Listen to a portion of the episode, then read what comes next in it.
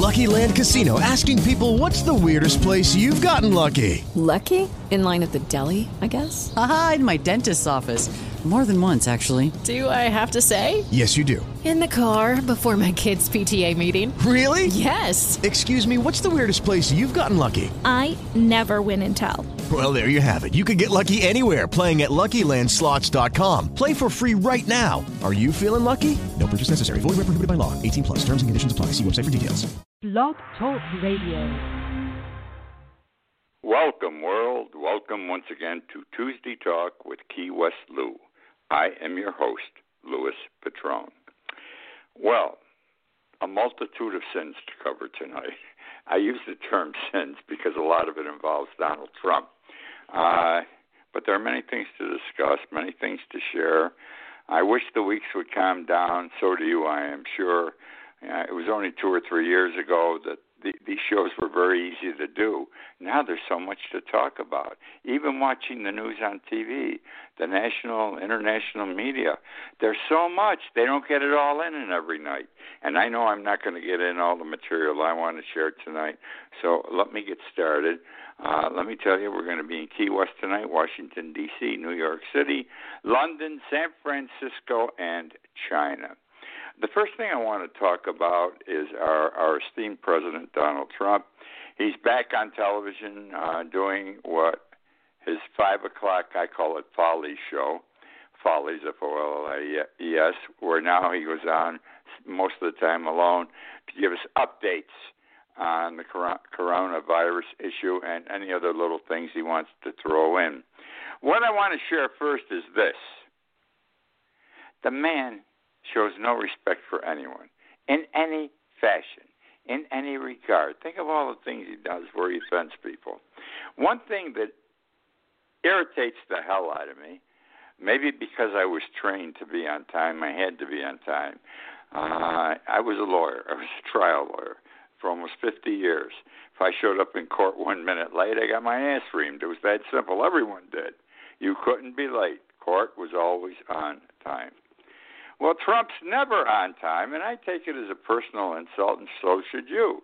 It's it just when a person is not on time consistently, it shows disrespect, gross disrespect. His show tonight was supposed to start at 5:30. It was after six o'clock. Every time he's on, he's late, generally a half hour or better. Now, what were some of the things he talked about that don't make sense? He says coronavirus, COVID 19 is under control. How the hell can it be under control? We've got 4.85 million cases, almost 5 million cases in the United States, 159,000 deaths. Can you imagine? 159,000 people have died, and it still goes on.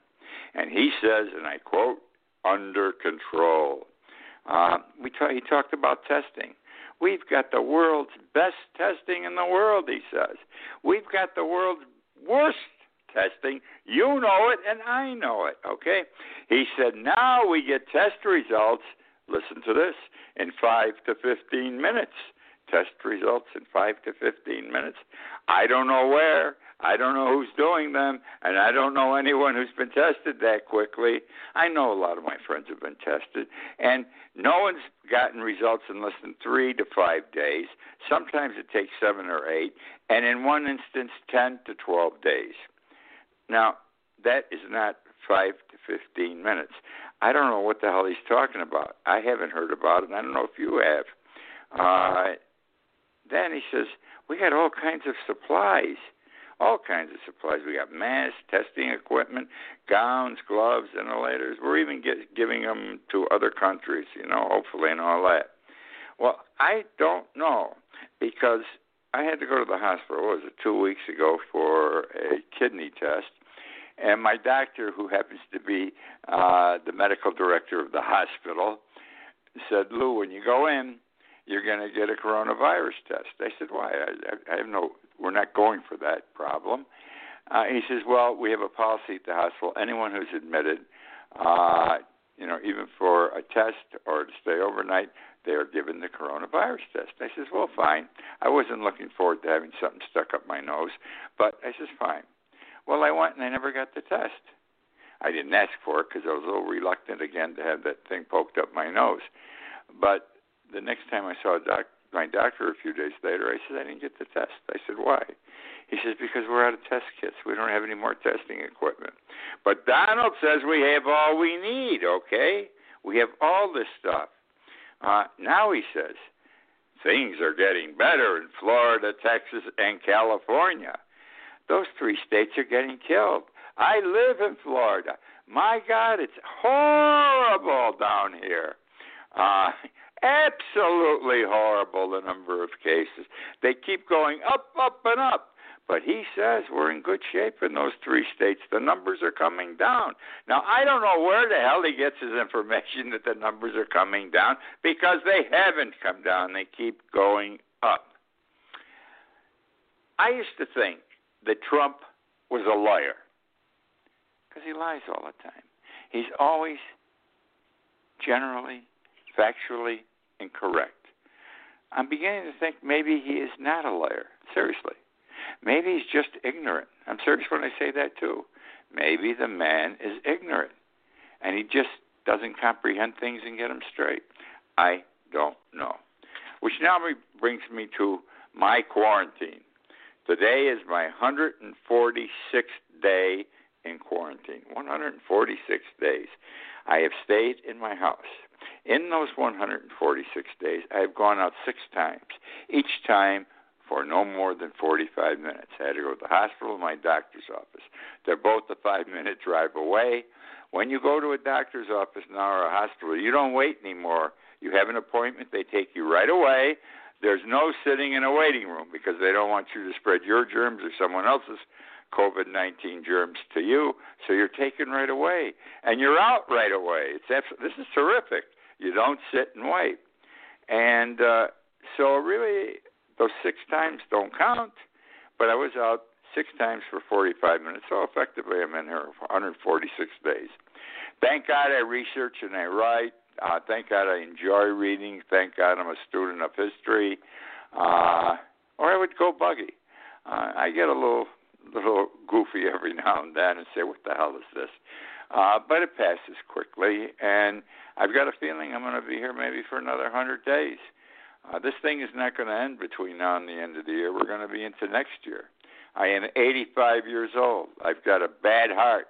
The two things that qualify me for contacting the coronavirus, I'm not interested. Let me go on my time, not that time. That's the story about the 146 days of quarantine, which now brings me to a very interesting topic. The elite in this country, the rich in this country, because whether you realize it or not, and I think most people do realize it, the rich are taken have taken over this country. It's not they're taking over this country. They've taken over the Republican Party, and it is through the Republican Party that they are exercising control in this country. Because, for example, I call them elites also. When an elite person makes an issue, it really isn't an issue. It's a selective issue because they need to take something and make elaborate on it, make a big deal out of it, so they can use it for for something. Let me give you, let me give you, let me let me first give you a Machiavellian quote that fits in all this. Machiavellian, bad guy. Uh, he said in the Discourses on Livy, first book, chapter three, he said, and I quote: "The rich are as much a threat to a republic." The rich are as much a threat to a republic as a standing military. The rich are as much a threat to a republic as a standing military. The man is absolutely correct. Let me give you an example how they are selective, the rich, and how they're taking over our country. Uh, Roe v. Wade, abortion is permissible, it's legal, was passed, was the, was the decision rather by the Supreme Court was rendered in 1973. There was the usual furor that accompanies a Supreme Court decision that people are interested in, but it soon died down. It took six years before Roe v. Wade became an issue in this country. Hear what I'm saying. Roe v. Wade wasn't the issue it is even today, till six years after the Supreme Court decided. And the reason why, okay, this the elite group, the the leaders, the rich people in this country needed an issue to organize the evangelicals in this country to completely gather with them and vote on the Republican side. They needed an issue, an issue that people would seize on. So they decided we're going to make abortion an issue. And they were going to make it a rallying cry, okay? They wanted to defeat Jimmy Carter for a second term. They needed some issue. They selected abortion. Nobody was really talking about it for six years. They then all of a sudden become a major issue. Okay, the reason, the reason they went on this anti-abortion crusade, they really didn't want to attack abortion. They wanted to protect segregated schools, segregated neighborhoods, keep the blacks out of suburbia. That was their their mission, but they didn't think people would accept it at that time. It wasn't palatable, okay?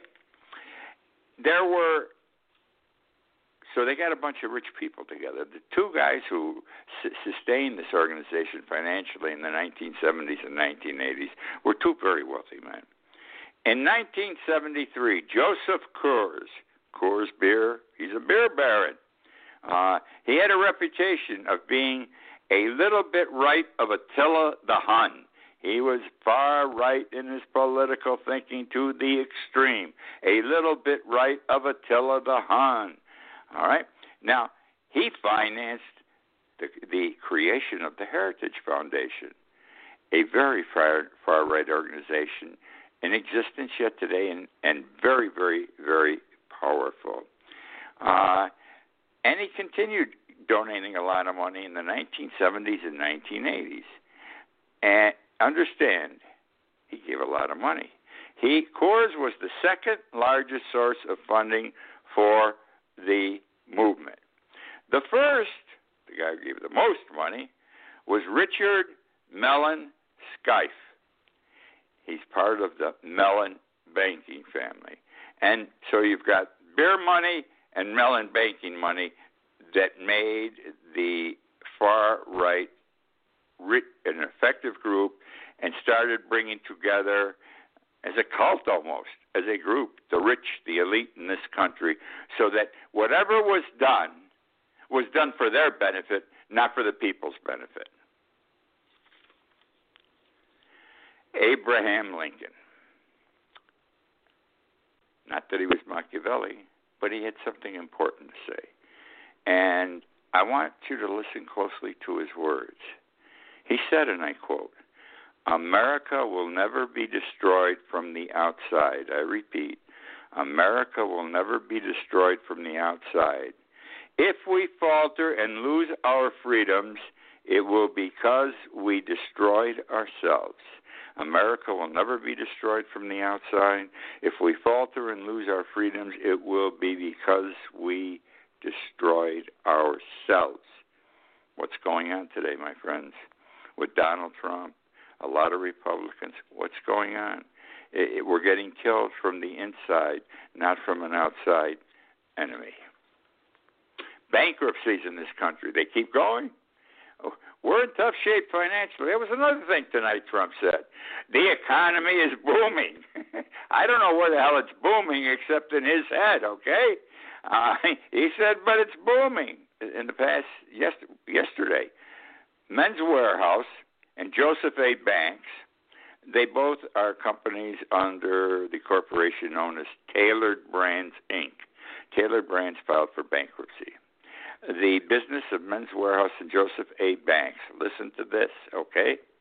Their sales were down 60% for the first quarter of this year. First three months of this year, the sales of these two men's clothing stores, cheap clothes, cheap, good quality clothes, were down 60%. And they claim coronavirus is the cause. Then there's Lord and Taylor. I don't know how many of you have ever been to Lord and Taylor. It's the United States' oldest department store. It's elegant. It's magnificent. Their furniture will blow your mind. When I was uh, looking to furnish my big house that I bought years ago back home, uh, the decorator told me to go to Lord and Taylor and take a look at their wingbacks because I wanted some wingbacks in my home.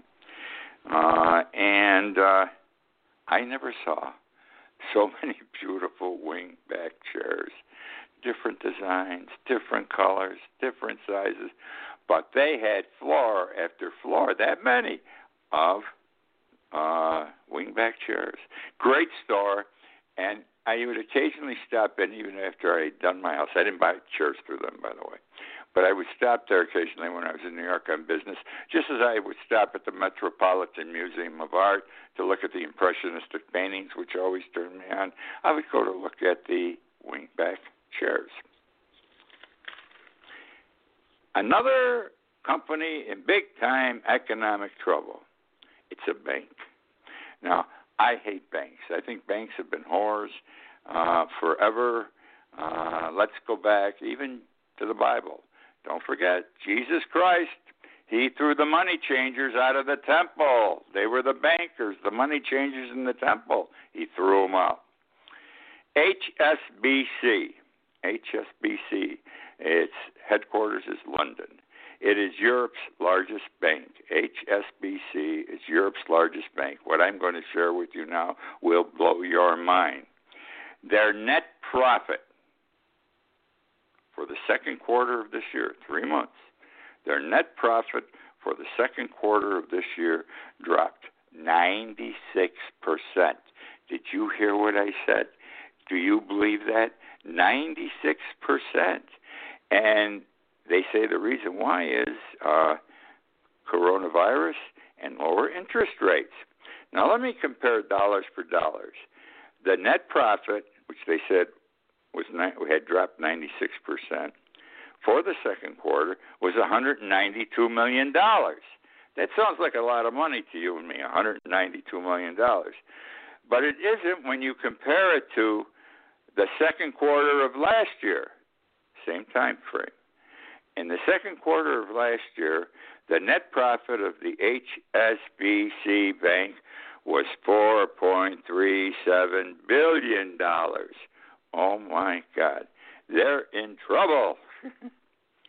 want to tell you, want to stay with the banks for a moment. Want to tell you a banking story you will enjoy. Uh, not all bankers are whores. At least not only one I know that wasn't a whore. Uh, and he was a good man. I wrote a blog on him this week. I referred to him as the people's banker. His name is Amadeo Giannini. Amadeo Giannini. Uh, his claim to fame, he founded Bank of America. It was 19, 1904. He opened in San Francisco the Bank of Italy. Okay? The Bank of Italy. The Bank of Italy eventually developed into the Bank of America, and he went on to be the chairman of the board of Bank of America and ran the bank for years and made it into a big success. Right? He was one of the first bankers.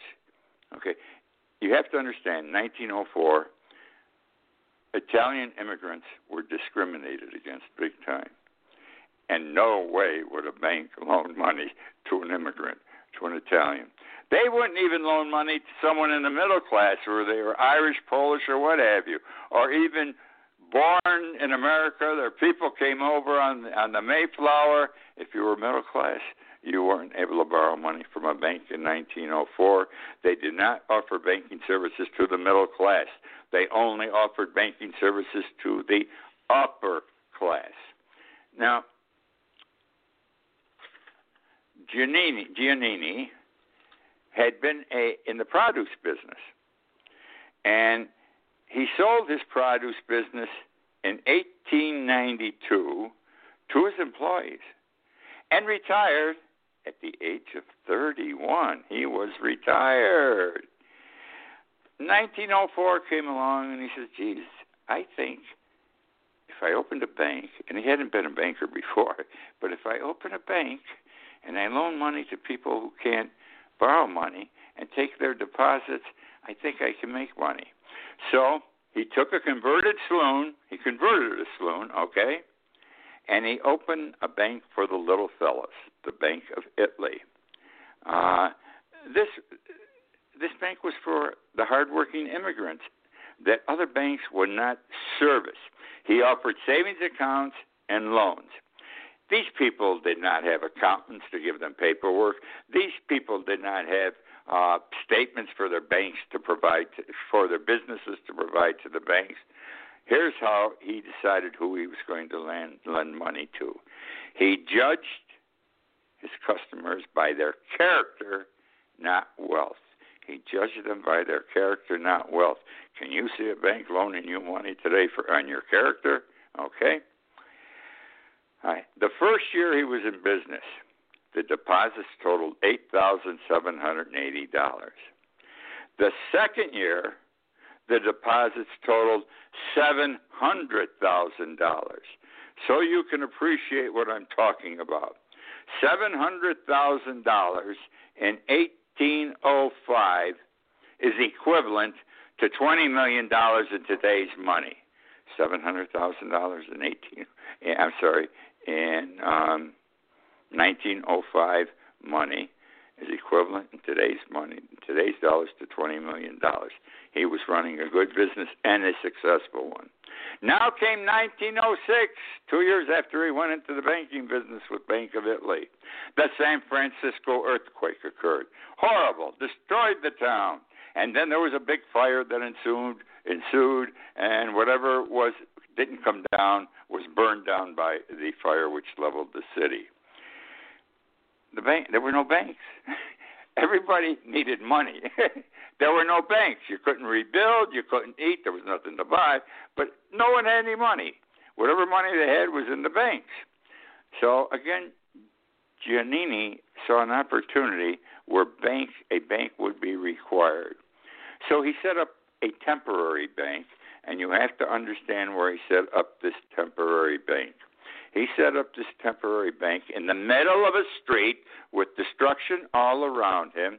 He took a plank of wood and put it on two barrels, one at each end, and he made loans from that plank. And he made them on a handshake to any persons that were interested in rebuilding. He made them on a handshake.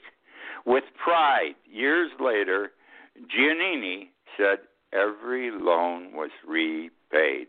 Every loan was repaid. Now, he collected deposits, he made loans, and he also told the people, don't worry, San Francisco will rise from the ashes. Look at it today. Another problem was, where are you going to get the cash? The, ca- the cash was in vaults in the bank. The vaults did not get burned. They may have had stuff laying on them that was cleaned up, but the vaults were intact. The cash money was still in the vaults. Got to open the vaults. There was a problem. I don't know how this worked. I can only share with you what I read. The fires had heated the vaults, okay?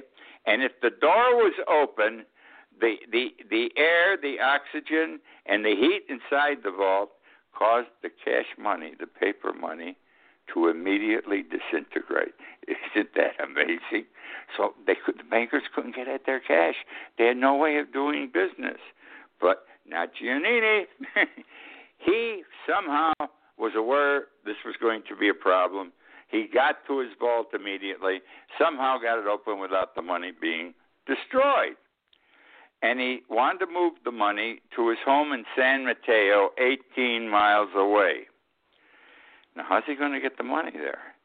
You have to understand. This is like when we have a protest today or demonstration. People loot, people steal. If they know he's moving money, somebody's going to steal his money. So this guy's smart. This guy is really smart. Uh, he he moved the money on a garbage wagon. He hid the money beneath the garbage. He buried the cash money under the garbage, got away with it. So he was one of the few bankers following the San Francisco earthquake and fire that had cash. Okay? He had cash and he could make loans. Good guy. And I want you to know, Italian American. He was born in this country, though, by the way. Uh, his parents were born in the old country. Uh, but I, I'm Italian American. I'm proud of any Italian American who has made good. Uh, now I want to talk about Alan Dershowitz, the great attorney, Harvard law professor, has defended uh, criminals, people charged criminally, in some of the biggest cases in the United States. He also represented Jeffrey Epstein on some matters. And he made a few trips to Jeffrey Epstein's island. Uh, and because there's a record on who went to the island and who didn't. Before, uh, Alan Dvorsowitz, I'm sorry, Dvorsowitz, I, I, my tongue is tied. He didn't deny he had been there several times, but he denied doing anything with the young ladies. Well, one of the ladies, she was either 12 or 16, has sued him, saying she had sex with him, she went to bed with him, she was required to go to bed with him, and it was on more than one occasion. Once a week, this case is pending. There are going to be more, I'm sure. But one, and I'm not saying he's guilty of anything. But once a week, Alan comes up with an excuse. He says, "I didn't do it," and he denies it. And he gives a reason why her story's. He, there's something there that doesn't make it make sense. He says, and every week it's a new theory. And I want to give this great lawyer the advice that any good lawyer would give him because he forgot what he should do in this instance. And my advice to Alan Dershowitz is, my friend, you complain too much. Shut up, because that's the way it is.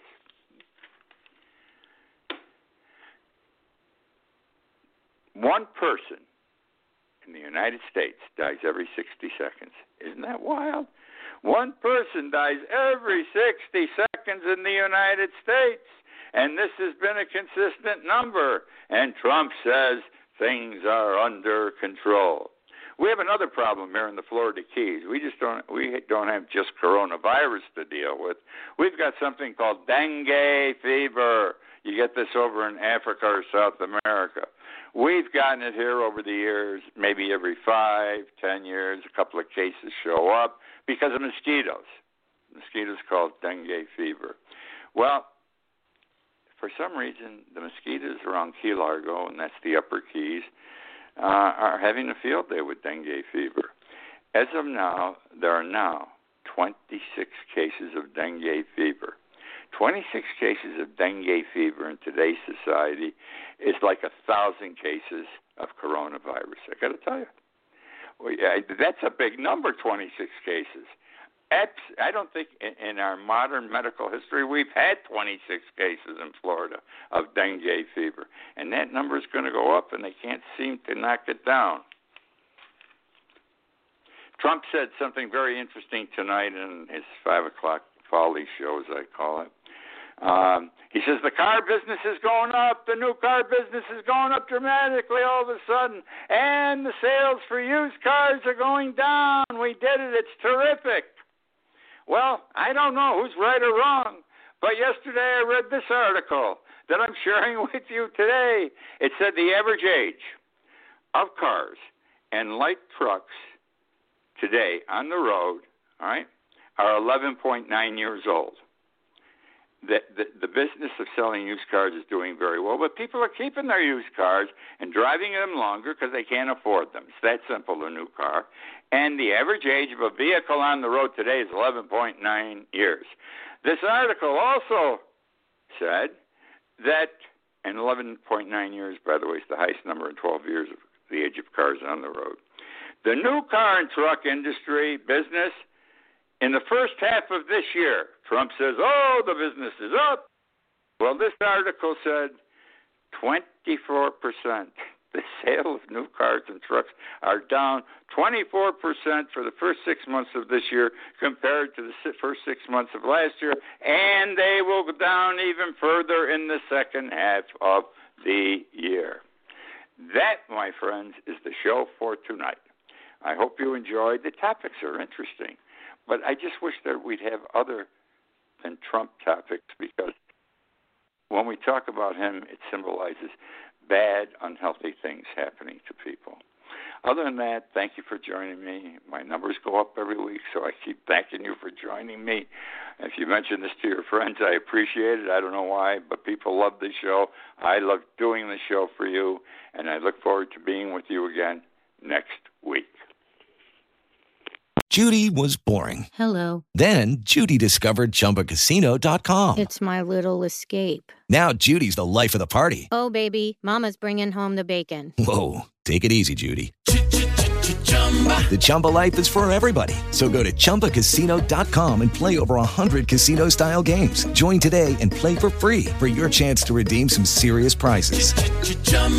ChumbaCasino.com. No purchase necessary. Void where prohibited by law. 18 plus terms and conditions apply. See website for details.